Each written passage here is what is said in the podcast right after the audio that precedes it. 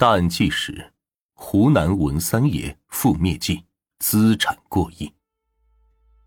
在湖南，没有人敢办我，公安局和政府人员都得听我的。说出这句话的人叫文三爷，原名文烈红。据说他随时都能拿出上亿元的现金，因此有着“现金王”的称号。二零一九年，气焰嚣张的文三爷在全国扫黑办、最高人民检察院和公安局的三方督办之下，终于落入法网。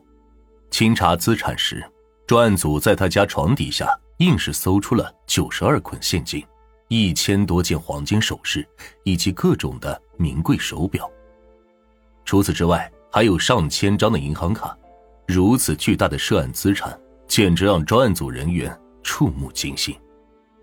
而文三爷所犯下的罪行更是罄竹难书，他身上的阴暗面在学生时代就已经露出端倪。文烈红一九六九年出生于湖南长沙望城区乔驿镇，由于在家里排行老三，相熟的人都亲切地称呼他为文三伢仔。文烈红在家人的精心呵护下一天天长大，很快就到了上小学的年龄。尽管家里并不富裕。父母还是省吃俭用的给他攒出了学费，也许是在家里霸道惯了，到了学校，文烈红也无法容忍同学违逆他的意思。对于那些不服从命令的同学，文烈红只有一个办法，那就是打到服为止。久而久之的，文烈红俨然成为了学校里的小霸王，而且性格越来越暴躁，学习成绩更是惨不忍睹。就这样坚持上了几年小学，文烈红就不顾家里人反对，毅然选择辍学。进入社会后，文烈红接连换了几次工作，慢慢赚了些钱。手里有了钱，文烈红开始不安分了，迷上了赌博。一次偶然的机会，他发现赌场里有人用出千的手法赢钱，这让文烈红豁然开朗：别人能作弊，我为什么不能？果然。在使用手段的情况下，文烈红开始不断赢钱，赌场成了他的第二个家，再也没有心思干工作了。不过夜路走多了，总有遇到鬼的一天。有一次，文烈红出千被旁边的赌徒看到，当场跟他爆发了冲突。事后，文烈红又找人追到对方家里，将其打成重伤。文烈红本以为对方会找人报复或者报警抓自己，结果躲了几天。什么都没发生，他于是觉得只要够狠，就没人敢招惹自己，并干脆借着打人的威势收了一群小弟，自己开起了赌场。他敢打敢拼，出手狠辣，很快就在当地闯出了名声，道上的人都尊称为文三爷。从此之后，文烈红就彻底放飞自我，同时他暴躁的性格也被无限放大。只要稍有不顺心意的人，哪怕是自己的亲人，都会拳脚相加。文烈红的亲生母亲就曾因在文烈红赌钱时唠叨了几句，被他一拳打掉了好几颗牙齿。对母亲都尚且如此，更遑论他人。手下的小弟、家里的妻子，随时随地都可能成为文烈红的出气筒。他的妻子就曾因不堪忍受长期家暴自杀过。但在两千年的一天。文烈红的赌场里出现了一位特殊的客人，此人六十岁上下，衣着得体，文质彬彬。每次来到赌场，文烈红都是亲自作陪，态度十分恭敬。究竟是什么样的人，才能让嚣张跋扈的文三爷放下面子，以礼相待呢？他叫姚月，是一个退休干部，没有多大的势力，也不是亿万富豪，只不过曾经在当地关键部门任职。认识许多有权有势的大人物，文三爷想通过姚月给自己编织一个巨大的关系网，一方面让生意越做越大，另一方面给自己的违法行为保驾护航。通过姚月的牵线，文三爷结识了许多当地的著名企业家，而他跟这些企业家套近乎的目的很简单，就是把他们的钱骗到自己手中。如果这些人头脑清醒一些。文烈红设下的骗局并不难识破，无非是先让他们在赌场上占先便宜，然后利用出千的手段大杀四方。这些输了钱的企业家们自然不会甘心，赌本没了怎么办？没关系，文烈红这里就可以借钱，只不过利息高的吓人。这段时间里，文烈红的生意越做越大，手里的金钱越来越多，银行卡里的流水高达六七十亿，妥妥的湖南现金王。不过天怒人怨的事做多了，总会遇到几个反抗的。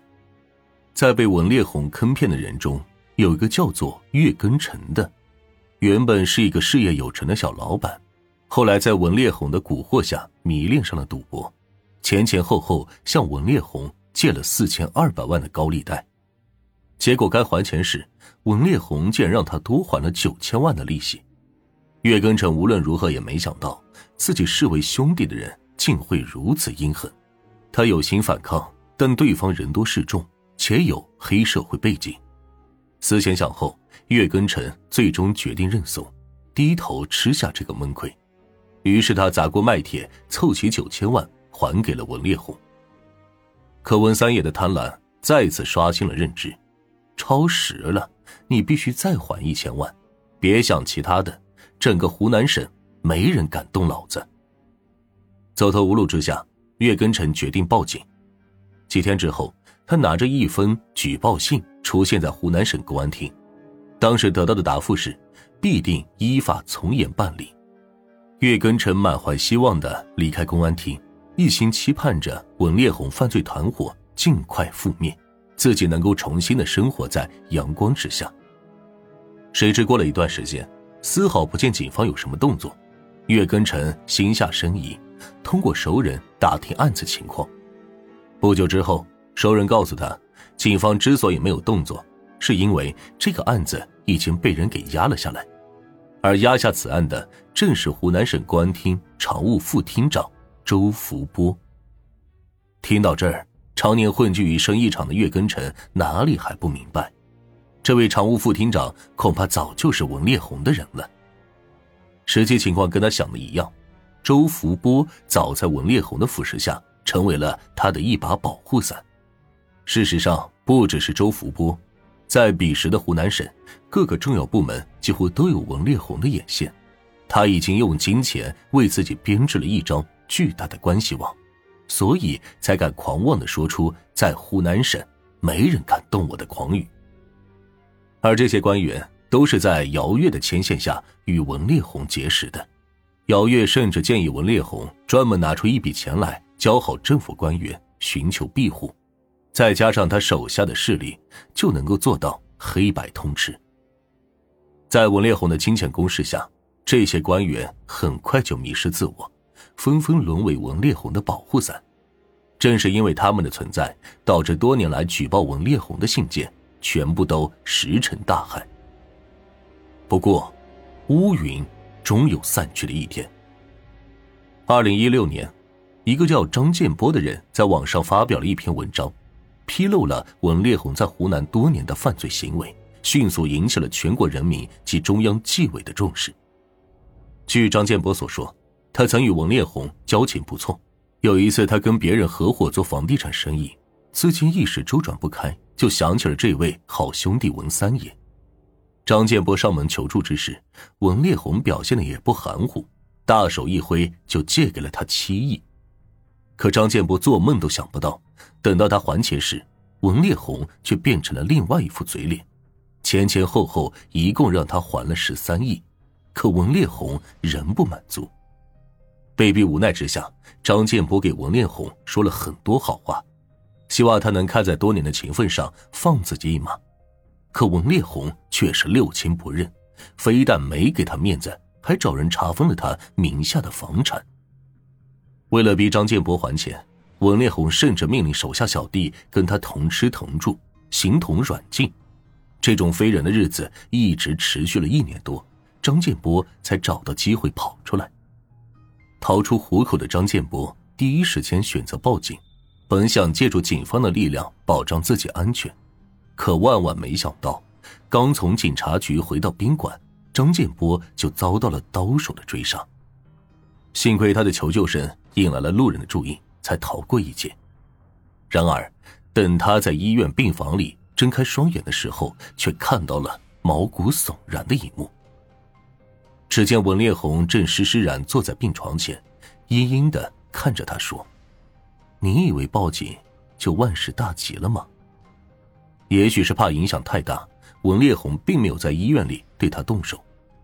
张建波出院后，绝望之下将一切过往发到网上，眼看舆论不断发酵，文烈红有些害怕了，找到了另外一把保护伞——长沙公安局副局长单大勇。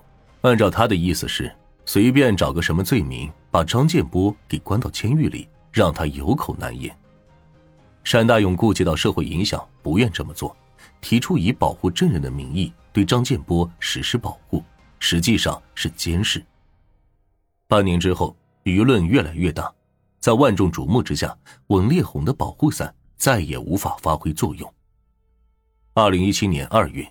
文烈红及其犯罪团伙成员悉数落网。然而，就在当地人民普天同庆，认为文烈红即将受到应有惩罚之时，湖南常德警方发布了一则令人大跌眼镜的悬赏通告。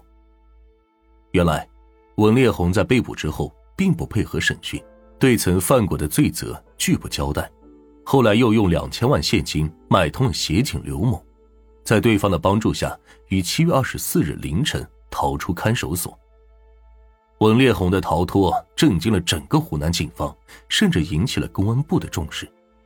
当时，文烈红的案件是由常德警方负责侦办，如果不能尽快将其抓捕归案，必然要承担严重的后果。顶着巨大的社会压力，常德警方迅速做出反应，第一时间对各个路口的监控进行排查。最终在楼底室发现了文烈红的身影。七月二十六日早上八点，文烈红在湖南楼底的一出租房屋内被警方抓获。二零一九年一月十五日，文烈红因触犯多条法律，数罪并罚，判处无期徒刑，剥夺政治权利终身，并没收名下全部财产。他的那些保护伞及手下的小弟也都受到了。应有惩罚。至此，以王烈红为首的犯罪团伙彻底覆灭。